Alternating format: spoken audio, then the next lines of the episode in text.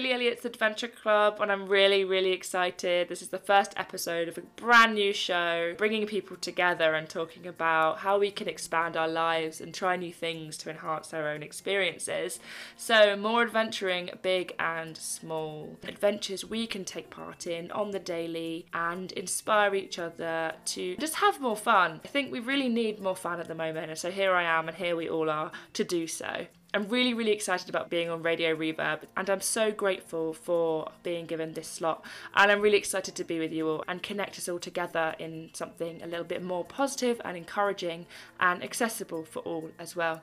And I want to hear from you, so follow us on Instagram at Billie Elliot's Adventure Club. That's B I L L I E, Elliott's with one L and one T, Adventure Club or you can find us on the website as well. Give us a message, listen through the show. If there's anything that you find interesting or you want to be part of the show in some way, definitely give us a message, send us your ideas. I'm really excited to be bringing this community together. And now that you're listening today, you are officially a member of the Billie Elliot's Adventure Club. So, welcome, welcome. We're going to be having games, interactive challenges. Every month will be set challenges. And usually, this part of the show at the beginning is where we talk together about how we have experienced the challenges. So, if you're listening, take note of the challenges that will be set this month. And if you want to get involved at all, definitely do. Keep in touch, send us pictures, write to us. I'd love, love, love to hear from you all. Today, we're going to start by going straight into our first interview. This is a very, very exciting interview with somebody who has completely flipped their situation on its head. I'm very excited to be talking with Ola Walsh from Ola Adventures. So, we've got Ola Walsh on Billie Elliot's Adventure Club, and I'm really, really excited to talk to her about her experiences of adventuring and trying new things.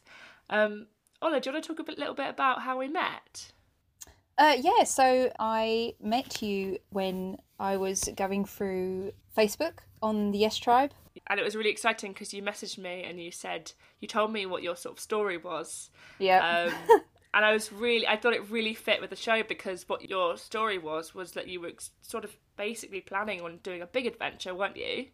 yes. And then in the end lots of things changed and so now you're really embracing the smaller adventures which is totally what the show is about do you want to talk a little bit, bit about that and what happened Yeah, so for the last few years, my husband and I had been planning an eight month fundraising trip across Africa and India.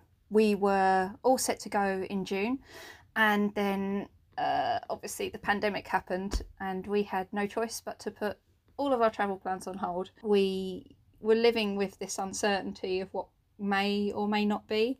The 4th of June, which is the day that we were supposed to be flying out, was coming up and Seamus, my husband, was just like, I can't, I can't let that day just go. Like I have to commemorate that day somehow. It can't just be a day that I go to work. You know, that was the day that we were supposed to be going on this huge adventure, this huge trip. So I was just like, well, why don't we just have a non-leaving party and celebrate anyway? And it was this then that we came to this mindset. You know, we could, we could continue living in a state of fear and anxiety over something that was completely out of our control, or we could embrace life and just live in the moment instead. And then the whole idea of having the non leaving party um, was pretty much the start of setting myself the challenge of having an adventure every day um, until we eventually could fly away.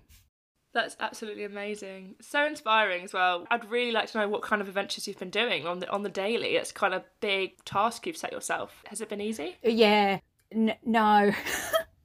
First of all, it was really daunting. It's just like, oh my God, I've got to do something every single day for a whole year. That's just mental. Um, especially like, you know, something that's would be considered adventurous. Um, but actually, like, I found it snowballed into almost like a routine. The thing that's been a little bit difficult is because I'm recording all of those adventures as they happen, which I think posting about it and talking about it every single day on my social media, that's what's kind of been the tricky part. Like sometimes I feel like taking the photos and documenting it almost sort of detracts a little bit from the uh, adventure itself. mm-hmm. But it's something that I'm kind of getting used to. Um, and it's part of the challenge anyway. So yeah, I'm just embracing it. what kind of adventures have you been doing Well, Um, they've been pretty varied, you know. So I've I've gone from chasing after an ice cream van uh, to hiking marathons and uh, kayaking, skinny dipping, even in a national park. I've learnt bushcraft. I've been foraging. So yeah, all sorts, all sorts really. Wow. Have you found yourself like finding new skills that you kind of want to mm. continue in your life then? Yeah. So I found that all of the adventures that I've been doing, like even the small, seemingly insignificant ones, they've led me to making certain life decisions. So, one of the things that I've discovered is that I, I need to be in nature now. Like, I've been out, you know, in the woods so much that I feel like I've come to depend on it being in the outdoors. Like, if I don't get my outdoor fix, um, I get I get a bit tetchy. I, as one of my daily adventures was that I got made redundant, which was a, a real shock because uh, I wasn't mm-hmm. expecting it. Um, but it's almost like when that happened, there was like a bit of a light bulb moment. And when I was at university, I did a degree in psychology, and I I was spending so much time in nature, and then I thought, well, what if I kind of did life coaching, and then that kind of turned into me applying for a course that day to study life coaching. And and then with the nature aspect i thought well why don't i make a career out of it in the future and consider a career in like nature based life coaching and expedition leading and doing like mountain leaders courses wow, and Ola. That, I wish you could see my face. I'm really grinning at that story. it's just so amazing to hear, you know, like sometimes things can people can see that things are going really wrong for example like people might see that being made redundant is something that's really wrong but for you and for many of us like we can really turn that around and actually look in and realize what we really yeah. really want from life and it sounds like you've just found this whole new idea yeah, it was just like honestly, this year's just been absolutely mental. And the thing that's been really lovely is like having these adventures every day has kept me grounded. It's it's like a project, you know. It's it's kept me uh, motivated. Like even in my darkest day, I managed to find some light, mm-hmm. and I think that that's what the Adventure a Day project has given me. It's given me a light to focus on. That's incredible. And and how do you how does it work for you? Do you plan in advance? Do you have like a schedule and you fill an adventure in each day, or do you just sort of see what the day brings? Well, when I first started, I thought, oh my god, I better have a list, like a proper backup list. So I wrote literally a hundred things that I could do. And honestly, I don't think I've touched that list once. really amazing. Every you know, you just can't plan for it. It's like every time I try and plan, like it's like the universe just throws this massive curveball and just says, No, you're not gonna do that. I'm gonna give you this to deal with today. And then it it often transpires that that's the adventure. It's the curveball that you, you go out with the intention of doing something, and then just the universe just goes, uh, uh no, you you you're doing something else. Um, so yeah, a, a lot of the time the adventures that happen are just yeah, they're not planned for, and then some of them are. Like in this big sort of eight month trip that I was going to do, um, I was fundraising as well for the charity Help Refugees, and when I couldn't go, it it felt like I was also letting my charity down a bit. So I thought, right, I'm going to train, I'm going to get fit. What's something I've never done before? A marathon. it's like, okay. And I thought, well, that's really good. And I can raise money. I can do this like marathon and I can raise money. And then I thought, how long's a marathon? 26 miles. That's all right. And it's just like my brain is so used to thinking in kilometers. And I was just like, then looked at what 26 miles actually was. And then I thought, oh God, is that like 40 kilometres or something? Oh, it's yeah, it's like double. It's ridiculous. I was like, oh my yeah. god, what have I done? And then, um, yeah, and I, I totally just thought, well, what route can I do? So I just picked two points of significance. So I picked Bodiam Castle and uh, Dungeness Lighthouse on the on the Kent coast, and I hiked between the two, and that was brilliant but then the real adventure turned out to be the fact that I didn't even end up at the lighthouse. I ended up walking around lost in a nuclear power facility. so I was just like, I didn't even get to the end line. I was like, what? And then yeah, so yeah, it was it was brilliant Amazing. and it's great. But sometimes yeah, even if you do plan, um, that curveball just comes flying at you. Yeah, I absolutely love that though. I think that's the thing when you go traveling, for example, or go on these big expeditions, you're always going to be faced with these new challenges that you don't expect and these curveballs, Yeah. as you describe. And I think it's it you learn this whole new resilience, and it's so inspiring to hear that you're experiencing that on a lot more of an accessible way right now. Um, I'm really interested to know what's the smallest adventure you've done so far. Would you say? Oh man, I've done so many tiny adventures. I think it was the ice cream van, um, because that day was significant for me because one thing that I've always wanted to do is buy a kayak. Like I love kayaking. I love being on the water. So during lockdown, when we lost our flat in London, we moved to a friend's place in Hertfordshire, which was great because it's Hertfordshire, it's the countryside, it was lovely. Um, and lots of water nearby. So bought a kayak and the day I wanted to we'd planned to take this kayak out, like my back uh, that was the start of the back problems. Um, something just snapped and we could not take the kayak out and I was devastated. I was so gutted because like that's the other thing. Like you plan for these adventures and then flipping curveball comes flying at you. And so I was just like, oh man, like I can't I can't take this kayak out. I'm so gutted. so but then I could walk, I could still walk and I could still get about. And uh, we went for this amazing walk in the countryside, came back and there was this ice cream van is like notorious in this neighborhood for like delivering this amazing concoction called a mashup and whenever this ice cream van came and I went to get this mashup, like it always drove away, and I was just like, and then we came back from this walk, and I saw this ice cream van. I was like, I don't care if I've got a bad back, I'm getting a flipping mashup. So I like, ran down the road and chased after this ice cream van. And I got my flipping mashup, and that was my adventure because I was just like, I didn't get the kayak, but I got Amazing. a mashup. I was well chuffed. Amazing. Yeah. Oh, it's been so it's been so so good to hear like your perspective and your story. I'd love to ask you what would you say the smallest thing that you like a s the smallest step that you would advise someone to take. To, you know, our listeners right now, everyone's in such different circumstances. Have you got something really small that you'd advise someone take to be more adventurous? yeah it's different because how you go about adventuring it's like entirely dependent on your own personal situation and the environment that you're in. Um, the smallest tiniest step i would recommend is connecting with like-minded people. So literally go online and follow people like the yes tribe on facebook follow Dave Cornthwaite, who's an adventurer. He's he founded the Yes Tribe. There's a guy called Alastair Humphreys as well, who's great to follow. He invented the term micro adventure, putting adventuring for normal folk on the map. And a step beyond that, you know, if you're confined to your bed, which I have been on many occasion, I've I've I've been quite ill. It's like you can make an event out of that. So you could I'm talking like fairy lights, candles, music, wine, cartoons, big pillows, and fluffy duvets, and make a den, you know, like invite your mates and eat cake. You know, like no adventure is too small that it's not worth exploring. Um, Yeah. yeah, and then beyond that, like explore local. Like there's so much adventure to be had on your own doorstep.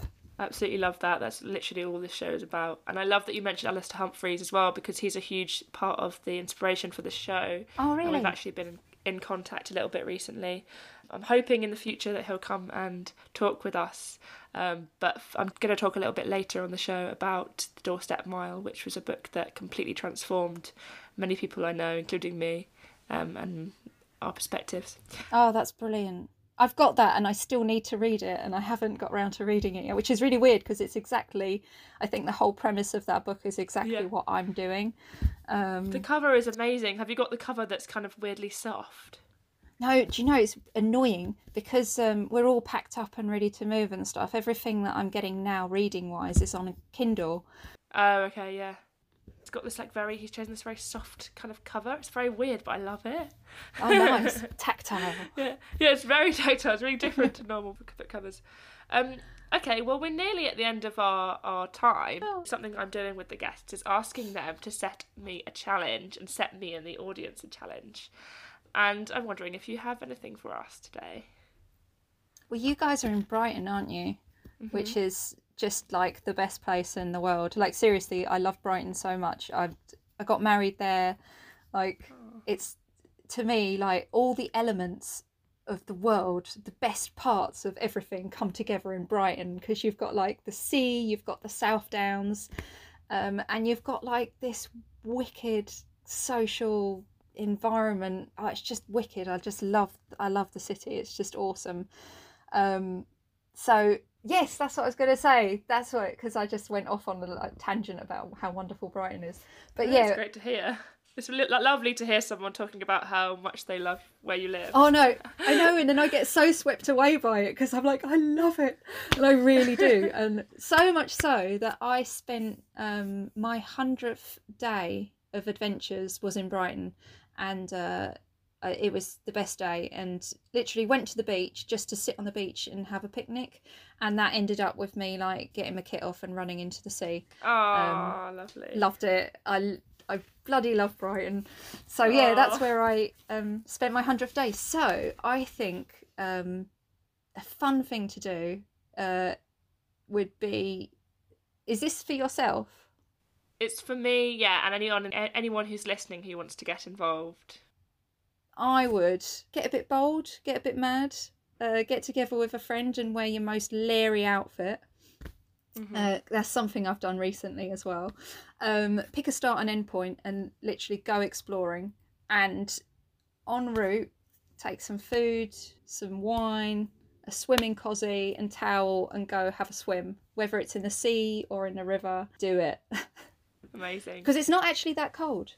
I, a couple of weeks ago, I went in the sea and I was surprisingly warm. It was lovely. Amazing. I can't wait. It's going to be so much fun. I already know who I want to do it with as well. Yeah, bonus points if you um, do it in the rain. Excellent. And you can listen into the next show, um, Ola, and I'll, I'll tell you how it went. I'll be reporting back, and people from the audience will be reporting back on how their adventure went too. Excellent. Um, do you have any social media or anything that people can follow you on to follow your adventures? Yeah, no, sure. It's um so it's my my Instagram page is ola.adventures and that's O L A dot adventures. Amazing. That's so great. I'll be giving Yes. you a follow. Woohoo! Um, that's really exciting. Oh, thank you so much, Ola. It's been so great to chat. Yeah, it's been really lovely to chat to you, Billie. Thanks. Okay, well, yeah, have a great day. You too. All right, mate. Yeah. Yeah, take All care. Bye. Bye.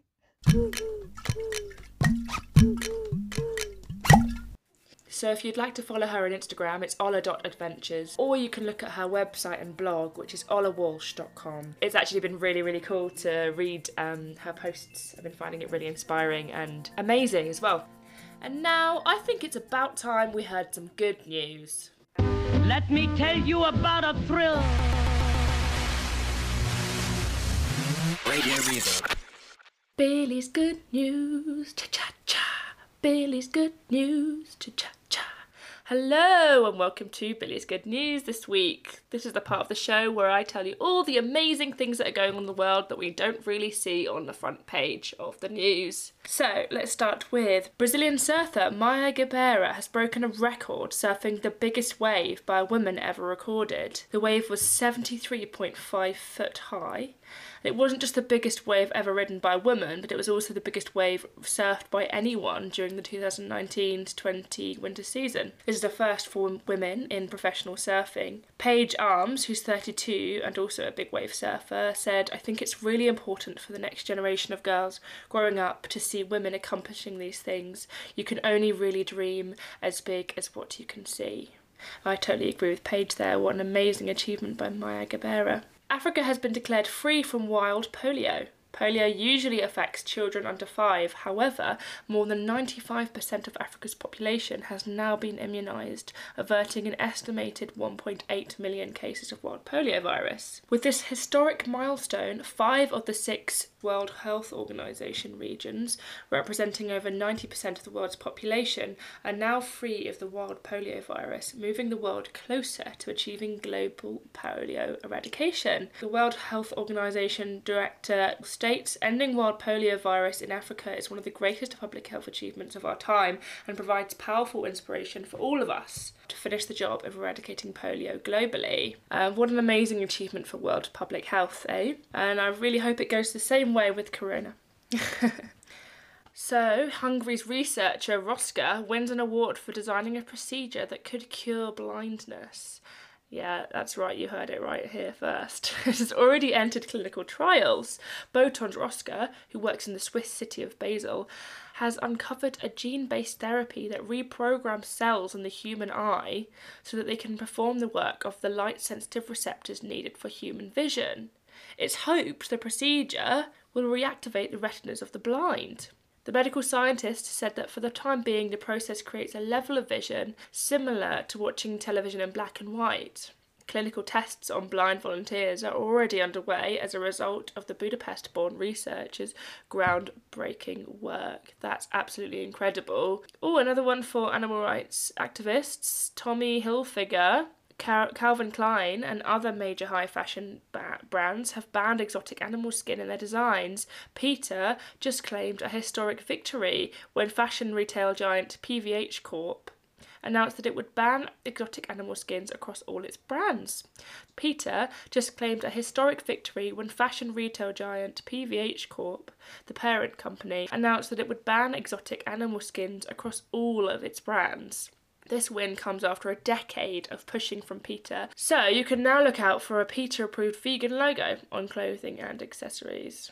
Ooh, so there's a new groundbreaking study in Australia finding that honeybee venom can kill aggressive breast cancer cells. The venom and a compound in it called melittin were used against two cancer types which are hard to treat triple negative and HER2 enriched.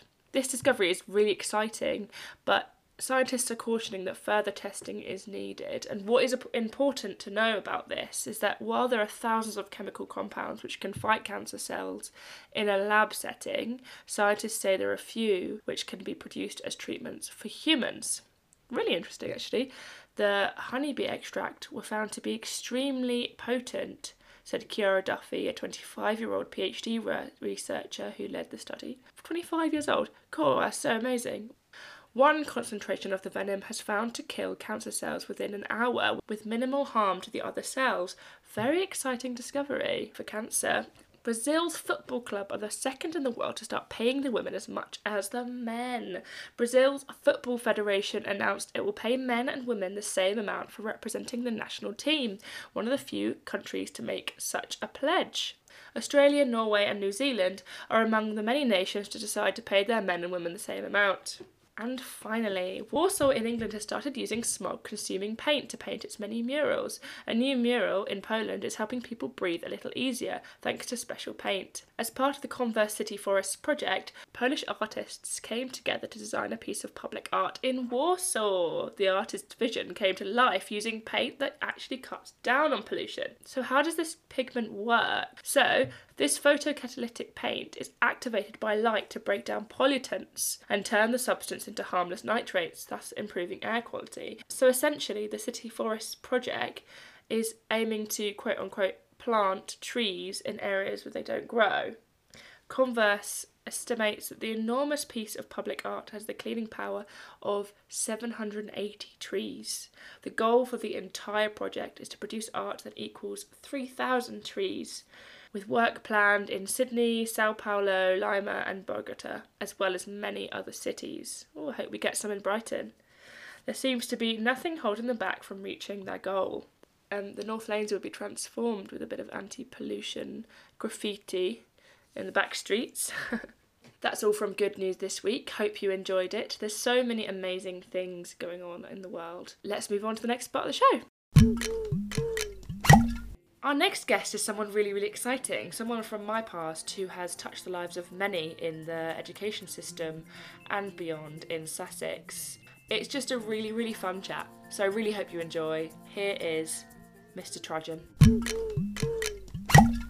So, so excited to be bringing in Mr. Trudgeon, or as his real name is, Paul. You can't I call me call you that. Paul. I can't call you Paul. It's too weird. Just call me sir. it's too weird calling you Paul. Okay, so for anyone who is at home wondering what the hell we're laughing about, um, Paul is my old drama teacher from secondary school. And um, I'm 25 now, so I've been graduated nearly 10 years. And the last time we properly were at school together was 2011.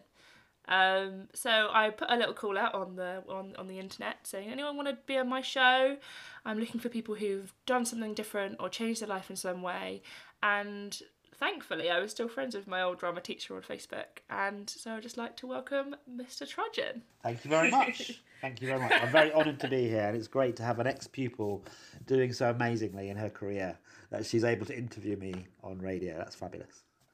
we just had a really funny moment when we were preparing where Mr. Dredden told me to I can't call you Paul, I'm sorry, you're just gonna have to like accept that everyone's gonna know you as Mr. Dredden. um, um, too ingrained in my mind. We had a little moment where Mr. Dredden said, Right, let's focus and I was like, Hang on a minute The tables have turned, Mr. yeah, Dredden. It's exactly. my, it's my exactly. time to shine Exactly. um, which was really really funny. But yeah, I was really I've been really really intrigued with your with your story, Mr. Dredden, because you've been a teacher. You were a teacher for a long long time in, Yes. in drama, and then you took a massive turn in your career. T- Talk to me about that a little bit. Okay, so uh, I started teaching in 1988. Uh, very different time in education. Uh, then I moved to primary school in 2008, and I was head of performing arts, which meant that at that point in time, with the fantastic Labour government that we had in power at the time, we had loads and loads of money for the performing arts, which meant I could have workshops um, and bring in professionals and do loads of amazing work with students to do with uh, dance and drama and art and music and photography. And that was just the best job that I ever had. It was amazing. Um, so that continued for a little while, and then the money just went. A new colour of government came into power, and austerity uh, kicked in, and that specialist money was just taken away straight away. I remember Prue, Prue, another student I was like in the same class with, Yeah. saying, "Oh my god, we were so lucky to be at Priory then because Exactly. There was so much stuff going on Oh. with theatre and, and performing Oh, arts." And I remember she was saying, "I remember like how well equipped we were. That the studio was Yeah. completely redone." Yeah, And she was exactly. like, "God, so many people don't have that experience at schools." Well, so you you're working as a teacher for like a really quite a long time then. How many years altogether? So 31, really. wow. Yeah. And then what happened? So, um, various things in my personal life, which um, just meant that I just was kind of like, wasn't really as clued in to my career at the time. So it's like, okay, I'm not really focused on what's going on here. I'm not sure that I'm actually putting as much into my teaching as I should be. Um, so I just kind of made the decision to kind of step back from it. But I was really, really lucky because I found out uh, that because I've been teaching for such a long time, I got a pretty good pension at the age of 55. So it meant that I had the freedom then to uh, look to do other things. I kind of stopped teaching in December, between before I got my um, pension. I worked full time at Waitrose, and again that was such like a, a lifeline because it just coincided with lockdown. All that stuff. I was working full time at Waitrose, going into work five days a week, and everyone was so grateful for the fact that there were these uh, shop workers who were providing people with the basic essentials for living. So that was an amazing time and an amazing opportunity. 13 hours. Oh, focus on what was that? My computer just went. It's thirteen hours. And Did, did you not hear that? No, not at all. Oh, that's weird. Uh, It's just turned one o'clock in Yeah. our recording time, Dong. so it's probably why. I've been really inspired by your by your switch, and like, I totally hear that from you. It's it's it's a kind of transition period where you're Thank working you. out what to do next. But Yeah. but for me, like seeing a teacher giving up teaching and going into like a, a frontline job specifically in a supermarket, it's, it's a job that parents say to kids like, "God, you don't want to be stacking shelves in a supermarket, do you?" You know. But actually, genuinely, like I've been, it's been so refreshing to see oh. you on social media and in real life being so enthusiastic about working there, and Aw. it's it's meant it's for me it's really reframed my perspective and probably a lot of people's perspective on what it means to have jobs like that and Thank you. especially through, through this pandemic as well where Yeah. people are really focusing on um, the value in these quote unquote unskilled labour Sure. jobs and it's just been yeah really really cool to see and like like it's clearly really suiting your needs in kind of um, connecting with lots of people Well, that's the thing. You see, I, I basically get paid to flirt. So whether whether I'm on the kiosk or on the self service or on the till, it's mainly what I do. um, and you just chat to people, and I just say, you just find out more about them, and it's just amazing the stories that people tell you because you're kind of an anonymous person on a till, which you don't think you're going to see again. They they just tell you stuff, and it's just you have fabulous conversations about all sorts of things famous actresses who I once saw on stage at Stratford in 1984. Uh, she's a regular customer who comes in. It took me ages to work it out, but I was like, is it is it so Sophie Okonedo or whatever no, I've seen her loads. No, no, no. She's Yeah. this lady's um, in her seventies, and she was in Nicholas Nickleby in 1984, a really groundbreaking production. It was like eight hours long at Stratford in two sections, um, and we were just chatting, and she talked about her husband who was an actor, and so I googled him like I do, and I realised, oh my god, I actually saw you on stage, and when I told her, she just burst into tears. She was just so happy that somebody had kind of recognised her and realised that you know she'd had this past um, telling me stories about working with Steven Spielberg. It was just the best kind of day at work when we had that conversation. I was like, "Excuse me, I'm supposed to be Mm. reducing the cheese, but um, can I carry on talking to you?" Do you know what I mean? It's just that. It was just fabulous. That's and, so fun. and of course, there's people that I know or people that I've got to know, parents of kids that I used to teach. Brilliant, amazing. Um, I remember you being, and you obviously still are, really, really into theatre, and you used to take us Yeah. on really great school trips. oh yeah. Do you remember that? Do you remember that time when I had Yeah. when I had like some kind of eye infection in both eyes? And I took you to see Blood Brothers. sunglasses. Was it Blood we Brothers? Blood Brothers. and we were all sobbing. All of us were sobbing. And you look by far the worst because of your eye infection. I'm so sorry to say. it's true though. I turned to you, and my eyes just like I just couldn't see anything. I was, it was. I can't believe you took a group of hormone-ridden teenage girls to go and see Blood Brothers. It was like the most emotionally intense experience of my school career.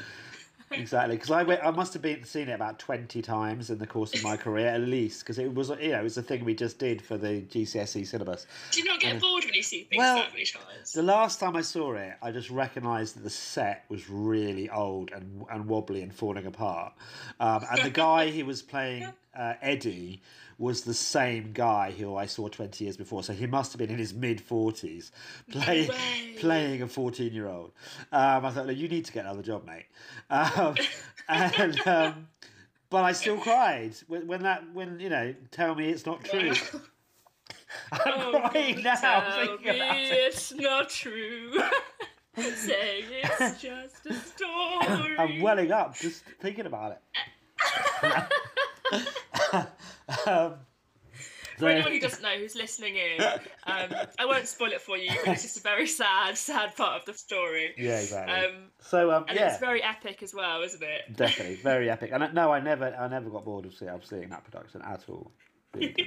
And we also saw, do you remember we saw um, Avenue Q in, in we went on that New York trip? oh my word! and I just remember so everybody, sexual. Everybody staring at me and Mr. Buckley, going, "Are we allowed to laugh at this? This is so rude." Yeah, yeah. I, li- I still listen to the theme, scheme oh, tune Oh yeah, and all the it's fabulous. soundtrack. Yeah, the soundtrack's amazing. It's so funny. Did, did you did you know that it was going to be like that when you when you organised Yeah, it? yeah, oh yeah, definitely. You just didn't care. Well, it's like, come on, you're kind of like you're about to go into adulthood. Do you know what I mean? I know, Part- but when you're that age, you don't get you aren't used to teachers being being open to that kind of thing. That was what I loved about you. Actually, was there was one particular memory when we were on the coach arriving into New York. Yeah. We hadn't driven all the way to New York. We just driven from the airport. Yeah, just to be clear. that would have been a long journey. Um, and we drove into New York, and it was like this, you know, the skyscrapers and everything were kind of like emerging from the from the horizon. Oh, and I remember yeah. you, we started talking about all your exes, and like, going into everything, and it was amazing. Everything was so fun. I just think like the reason why I became a teacher was because you want to educate people about life. It's not about drama or maths or history or geography. It's about preparing young people for the rest of their lives. Uh, You've got to be, you know, you've got to make sure you're not inappropriate and you've got to make sure you don't overshare. But I think it's important that, Do you, Mr. I've just added that bit, yeah. Yeah. so I was always inappropriate. I always overshared. Yeah. But, but it's important that you know we're human beings, and you know we've got lives, and we've got backgrounds, and we've had histories, and we've got we've made mistakes, um, and we've made successes. And I think uh, it's really important that young people learn that and do do that for themselves as well. So it wasn't just it wasn't just a bit of a gossip at the back of the coach there. no, it was an educational tool that I was using. Love it. oh my god, it's so great. But it was just. it was also really funny being in the play with you. So we were in a Oh, play yeah. together Wow. where we were in the Crucible, which was like a small Amdram group thing. I was separate from school, but it was also at the same time as you were teaching Yeah. me. That was fun as well, having that Yeah. extra time with you. I was so bad. I was I couldn't remember my bloody lines. Who were you in it again? I was We've- Parris, Reverend Parris. That was your uncle. I was Eloise's dad. Betty. Everyone was related in Salem. Yeah, yeah, yeah. I literally, there, I had a moment where it's just like a balloon burst in my head, and I was on stage, and I think you were with me as well, and Eloise, and I just had no idea what my next line was. I just couldn't remember it, So and the pro- and the prompt prompted me. I couldn't hear her, so I was like, I've still got no idea. And lovely Zach, who was another character, said my lines for me because he Oh remembered everybody's lines. But I bought him a massive bar of chocolate the next day. I said, Zach, if you hadn't, you? if you hadn't have done that, we'd still be there now. Just trying to remember what the hell the lines are. So thank you That play was so long enough much. anyway. Oh god, yeah. Oh my god, though, I remember. I think I remember that. I remember like looking into your eyes, and and then that moment, you know, that moment that it's Yeah. like a shift in energy, and you Yeah. realise they don't know what they're doing. Yeah, like, no oh god, how are we gonna do this? How are we gonna save this one? Good old Zach. that was great, though. Good, good times, good times. But yeah, so so okay, so you told us about your teaching. Um, and you told us about how it is in Waitrose and, and how it is to meet and work with new people. Yeah. And, and you've also you also mentioned that you're volunteering. Like, tell me more about that. So, um, about a month ago, uh, just a Facebook post was put on, and it said uh, we're looking for volunteers to reopen our cafe um, at St Luke's Prestonville Church, which is literally around the corner from BHASVIC on the Old Shoreham Road. Because we basically uh, run a food bank cafe, which I've never really heard of that concept before. So basically, the food arrives at about nine o'clock in the morning from FareShare, which is a company that collects food from restaurants, uh, farms, supermarkets, and hotels, which is literally going to be put in the bin. It's going to be thrown away. And so the food arrives from us to us instead. And Danny, who is our amazing chef, literally does a ready steady cook and just goes right da, da, da, we've got this that and the other. Right this is what we need to do. Um, and then um, about 12.30 midday the cafe opens. It's in a church you know the church the body of the church itself so it's really socially distanced. So we can cater for about 20 or odd people at one go. Um, and people come and they eat the food and they pay as they feel, which is the most important thing. So some people pay a lot of money, they pay over the odds because they want to support the idea. And some people don't pay anything because they don't have any money and they would, would not have eaten that day if they hadn't come to the cafe. And to me, that's the most important thing about it is that uh, everybody is welcome. It's inclusive and, and everybody can eat. And they can stay in and sit um, and chat to other people, or they can just take it away if they want to. And we don't say you're only allowed one. You say, would you like another one? Would you like three? Have you got any friends you'd like to take it for? So yeah, it's, it's an amazing project, and it's called the Real Junk Food Project. And there are quite a few um, outlets around Brighton, but only a couple have been able to reopen. So our mantra is hashtag Feed Bellies, Not Bins. And I think that's Oh, lovely. Which is just That's so nice, actually. I've done quite a bit of work with them as well. brilliant. Um, I used to do gleaning, you know, the gleaning project they have, Uh-huh. gleaning network. Yeah. Where they, you go and pick the food, so it's the Oh, stage just right. before you. Yeah, Where yeah. you go and get all the food picked from the farms, and that was me Fantastic. a lot. Brilliant. Um, so that's pretty cool that you're part of that. Yeah, and I love it. Must, it's so isn't it just so satisfying? You're saving the fact that the food isn't going to waste, but you're also feeding people who might not necessarily be able to afford to eat. Um, Exactly. It's kind of just like everyone wins, no one, and also Yeah. the farms also get rid of stuff Yeah. that would otherwise just go Yeah, to no, waste exactly. in the, into the ground. And Can I just tell you a little Um, story about what happened yeah, on. Wednesday? I'm, uh, I'll call him Dave. Uh, this great guy came in and he was just like really friendly, really chatty. You could tell he was just a little bit anxious and he came in and he sat down and he was chatting away. And then he just kind of sat and ate and he meditated. You could tell he was kind of meditating. And we have some music playing. I mean, so it's just a nice, relaxing kind of ambience in the cafe. And um, as as it came to an end and he was finished his food, I said, "Well, how was the food? Did you enjoy it?" He said, "Yeah, mate, I loved that. Um, I had a massive panic attack this morning, and I felt really, really anxious and awkward. And I've come here today, and I just feel really relaxed. And it's just been amazing. You've been so welcoming, and the food has been so delicious. Does that piano work?" And I went, uh, yeah, I think so. You just plug it in. It was one of those electric pianos. And he just started playing this amazing music. Um, and it was just beautiful. Everyone was kind of, it was at the end of the session, everyone was clearing up, or a few people were still eating. And it was just beautiful. And I said to him, next week, can you come early and eat your food and then entertain us for the rest of the session? It would be so amazing to hear your beautiful music. And it was just, it was just a phenomenal moment. It was amazing. wow, did he say yes? Yeah, definitely. He was well up for it. Oh. So that's going to be That's so really great. So now you've got a free musician every week. as well. Exactly, exactly. Paying with food. Exactly. Oh, that's a really heartwarming story. How Yeah, lovely. It was amazing. It's open on Tuesdays and Wednesdays. And also, you, you know me, Billie, I was chatting to people about it and telling people about it. And suddenly one of my managers at work came up to me and said, Oh, apparently you're doing some work at the Food Bank Cafe. And I was like, uh, Yeah, that's nothing to do with Waitrose. And she went, No, no, I want it to be. I want to, Waitrose to get involved. So already the Real Junk Food Project has been in contact with Lewis Waitrose, which means that I will possibly be serving the food which I would have been selling at Waitrose. Ah, you're the middleman. It's kind of gone full cycle, and that, to me that's brilliant, and that's one of the reasons why I wanted to get involved because it's it is a disgrace and it is phenomenal that people in this country and and well people anywhere are hungry when we are food rich. We have so much food, and so much of it gets f- thrown away. So if I could do something, if I could do something to address that balance in my little way, then I'll do that. But I want to spread the word and tell more people about it and make people realise. Uh, somebody reached out to me just this week um, through my Twitter account um, from Indianapolis. I'm not even sure where that is. I know it's in America, but I'm not quite sure where. Um, so yesterday I did a video interview with this guy who runs a food blog. Um, and he was fascinated and, and wanted to know more and more and more about the Real Junk Food Project. And so next week at some point, the people of Indianapolis will know all about Brighton's Real Junk Food Project because he's going to broadcast it next week. And he, you know, it's YouTube, so that's going to go global apparently.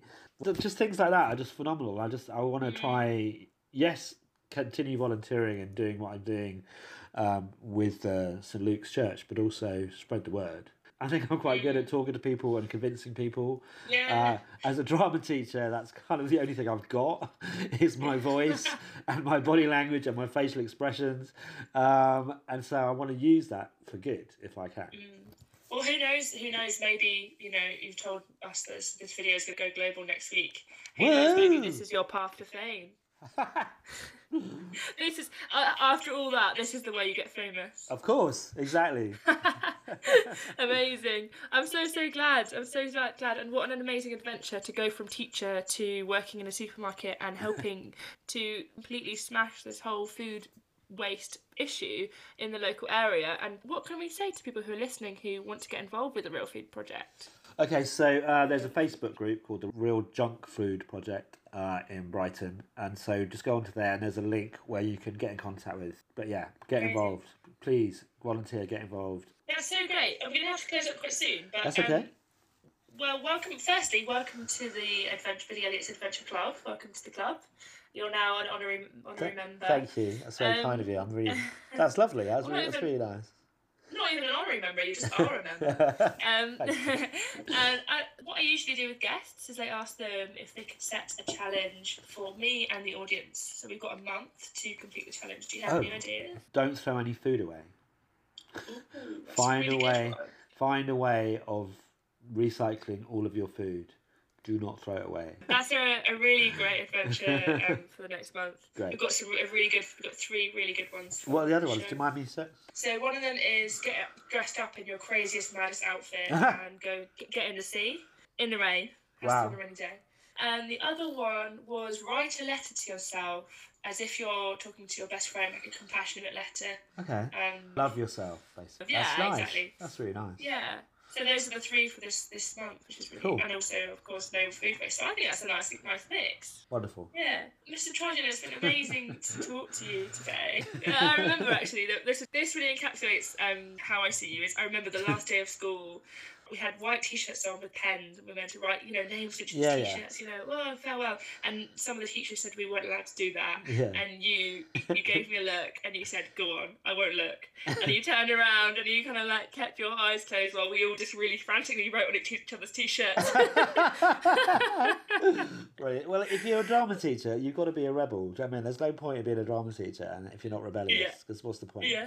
Yeah. Oh well, I, I thank you so much for being on the show, and I've really, really enjoyed it, Billie. The questions have been great, so thank you. Really good. oh well, it's been responding from what you've said. So honestly, you, Cool. you've been a great, great guest. Have a really, really great day. Thank you. Will do. All right. Cheerio. Bye. Bye. I conferred with our furry friend. Radio Reverb. I really had such a good time interviewing Mr. Trudgeon. We had some hilarious moments outside of recording as we swapped stories and memories um, that we'd shared at school. Be sure to check out the Real Junk Food Project on Facebook if you feel like getting involved with the organisation. Sounds like a really, really brilliant one. So we have time for one more quick interview today with a woman who takes adventuring um, as seriously as she does her well-being. Um, it's really, really been interesting for me to hear somebody who tackles anxiety through saying yes more.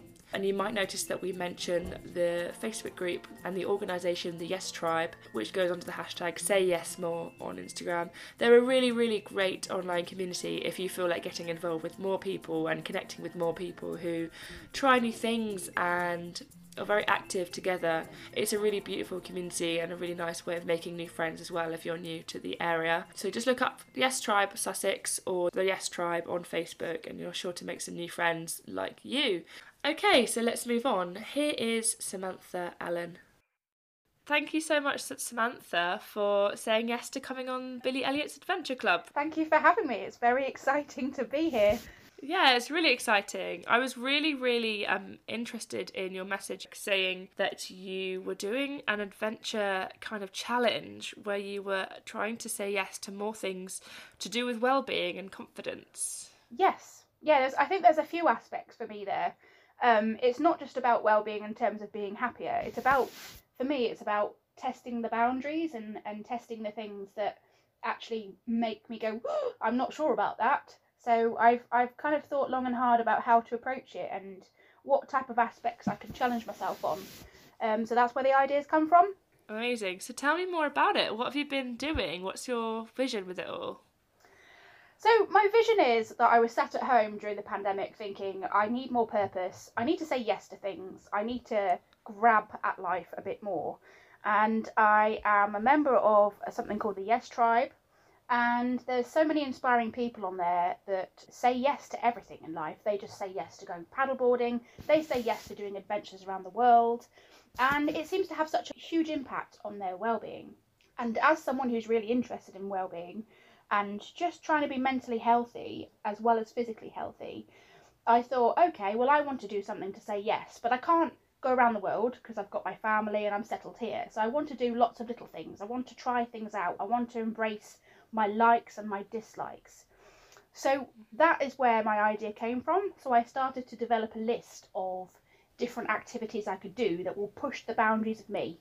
Not in an uncomfortable way, but in a expanding my horizons type of way. Um, so some things are related to my hobbies. So I have activities on there such as um, publishing or selling a series of paintings because I love painting, but yet I keep it behind closed doors. So some of it's about embracing parts of me that I'm not very confident about. And um, then other parts are things that I've tried out that I think, oh, that could be interesting to do longer term. Um, so some of them are things like 100 days of meditation, but consecutive, because I want to write about it. I want to write about the impact on my well-being. Um, and then there's other things which are more physical.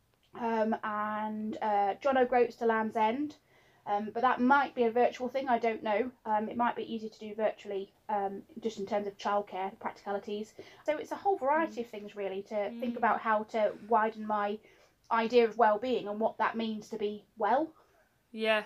I'm so intrigued to know how you can walk from John O'Groats to Land's End virtually.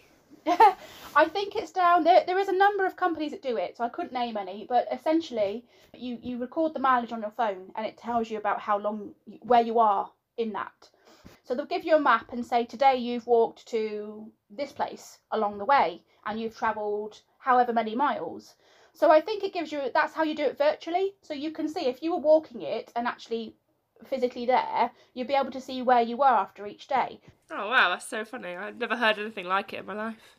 This radio show is really um, about how we can encourage people from all walks of life and with all different capacities to widen their horizons and kind of broaden their sense of either their comfort zone or their sense of adventure in general in their lives. I'm just wondering what you would say if I was to ask you what the smallest step you would advise someone, like a listener, might take to bring more adventure into their life. I think for me, um, my anxiety stops me from saying yes because I think, well, what will happen if I say yes? Something bad will happen. So I end up not saying yes. So for me, it's just about thinking about the option after you say yes. So I would look at an option, say I've got in here wild swimming. And the part of me that would say no is because, well, I don't know what creatures are in there. um, but the part there is a part of me, that little niggle in the back of my head that says, but what about if you said yes? What about if you got out and you you went swimming and the sun was out and it was beautiful weather and you could just embrace yourself in nature? What would be the impact? And slowly I've started saying yes to things that are just on the edge of my comfort zone. And the more I say yes to things that I know I can physically do or mentally do, the more I want to say yes after that. And I think that's the key thing about just saying yes to little things. So for me, the first time I said yes, that's prompted this really is an illustration in the book. And hmm. they accepted me, they embraced my illustration, and it's now in a book, in the biggest book of yes. And that's kind of led me to say yes to other things. These things are because I started saying yes to smaller things and started to embrace those parts of me that actually just feel a little bit more vulnerable to embrace.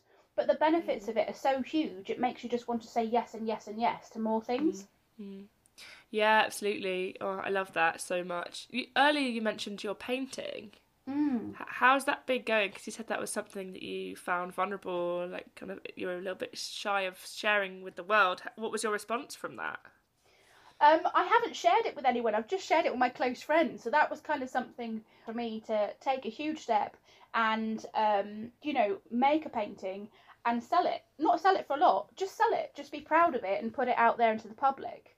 It's more just to make that step of, of embracing a talent. I'm really into uh, creative creativity as part of a well-being.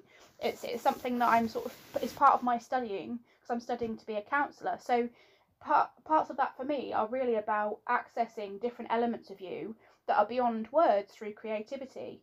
Um, and that's that's why I like creativity because it, it hits parts of me that otherwise I sort of ignore. They sort of go into the distance by the time you follow routine every day. How how does it feel then to be in touch with that part of you now, this creative part of you? I think it's it's a really hard feeling to um, put into words, which is why I do the creativity, I guess. Um, but for me, it just makes me feel fuller as a person. Because there's definitely something, someone who's academic like me, I tend to be up in my head a lot. Um, and actually, there's a whole body to me. So being creative, it takes me away from my head and gets me really in touch with um, other parts of me, the holistic parts of me, the parts that embrace feelings, the parts that be able to look at nature and, and paint nature and just to have that connection. And I think it gives me a connection. I think that's a word I'm looking for actually is connection. That's what that's what creativity does for me. It connects me to people, to myself, to nature. Um, and I wouldn't get that just by thinking in my head all the time. I totally hear that. I totally relate to that as well. Um, we're coming quite close to the end of our chat already. It's gone really, really quickly. Wow. I was going to ask you um, as we're closing off. I ask all my guests to set a challenge for me and for the, anyone in the audience, anyone who's listening out there. We've got a month to complete the challenge, and wondering if you had anything in mind. One thing that really stuck in my head, um, I went on a course a short time ago and it was about fatigue, burnout, and, and, and things like that. And one of the things that they asked us, and it's really stuck in my head, so I'll probably have to credit, credit um, the Creative Counsellors Club for this one, because I'm not actually sure who said it. But they said, they said, on a scale of 1 to 10, how much compassion do you show your friends? So you, you give yourself a mark, 10 being I'm completely, utterly compassionate to them, 1 being nothing. And then they said, on a scale of 1 to 10, how much compassion do you show yourself? And that alone made me think about it. And they said, what would happen if you showed yourself the same level of compassion that you showed your friends? Assuming that most people would probably show more compassion to their friends than themselves. So, what I did was I wrote a letter of self compassion. And that's my challenge. so, based on the things that you think you might say to a friend, if a friend comes to you and says, Oh, I'm doing rubbish at the moment, you know, my job's not going well, this is not going well. The idea is to write a letter yourself like you would speak to a friend. So for my hmm. letter, I wouldn't go into it in detail, but my letter says something on the lines of Dear Samantha, I'm sorry I'm really hard on you. I don't give you a break often or let you rest. And then it acknowledges your strengths and acknowledges things about you that you don't often acknowledge. Um, hmm. So I guess that's my challenge. It's a bit of a different one. I love it. I found it quite hard myself, but hmm. but it won't take it won't take long. It won't take months. Yeah, no, I absolutely love that challenge. Thank you so much, Samantha. I'm so excited to do that one. And in the next show, I'll be um, reporting back about how that challenge went and also encouraging the audience to do so as well. Thank you so much, Samantha. Thanks ever so much. All right, Okay, bye. Bye. Now, what I love is that we all have very different ways of experiencing the word adventure. I like to see it that it's broadening our horizons in general and trying new things to enhance our own lives. Um, but everyone has a different perspective. So it's been amazing to be set so many brilliant challenges this week that are very, very different from each other. So we have three challenges, so you're welcome to join in on any of them. I'm going to try all three. First, we've got Mr. Trudgeon's no wasting food. I think that'll be quite easy for me, but let's see. Um, and then we have Ola's getting in the sea in a mad outfit with your best friend um, in the rain. Uh, obviously, if you've got a cold or um, getting ill, don't do that. um, but yeah, I'm looking forward to that one. I think that'll be really fun. Take some photos. Um, hashtag on Instagram, Billie Elliot's Adventure Club. I'd love to see them, and I'll be sharing those on our story. I've actually already messaged my friend saying, "Do you want to do it?" And she said, "Only if I can choose the outfit." So there'll be photos, and we'll be putting them on our social media, which is on Instagram at Billie Elliot's Adventure Club, and that's B I L L I E. So Billie like Billie Piper, um, Elliot with one L and one T, and then we have Samantha. I really liked Samantha's challenge of writing a self-compassionate letter. Um, I'll be writing one, and if it feels like something to share, I'll be reading that next time. And if you write any self-compassionate letters, I would really, really like to hear from you. Um, you could send us a voice note and send it to billie at brighton.co.uk or you could send us the written piece and I can read it out next time. Um, get involved, join our club. It's going to be a really, really fun time. And good luck with not wasting food this month. It's going to be a really interesting experience. I'm really excited about this month. I think it's going to be a really nice thing to have a few challenges to sort of slightly expand my perspective on the world. Before we go, there's a bit of time to recommend uh, a read. And this month I recommend reading the Doorstep Mile by Alastair Humphreys. Alastair Humphreys is an adventurer and writer, writing in his shed um, in the UK, and he's a really down to earth, brilliant, funny writer, very accessible and very, very encouraging. And he helps us all in his book to question our limitations. Um, completely ex- accept how we are and to just find small ways to have a bit more fun. So definitely give that a read. The Doorstep Mile, Alastair Humphreys. Um, I'm hoping one day he'll come on the show. Perhaps after a few weeks of this, he'll be persuaded. If you think you've got a story for us at Billie Elliot's Adventure Club, you're trying something new, whether it's time capsule making or living on a boat or trying something really new that might be really scary, give us a message on Billie Elliot's Adventure Club Instagram or find us on the Radio Reverb website and give us a message through that website. And if I like your story, I'll contact you and get you on board. So, thank you, dear listener, for listening today. Welcome to Billie Elliot's Adventure Club. You're now officially a member of the club, and I hope to hear from you over the month. And look forward to next time we're all together. All right, have a great October.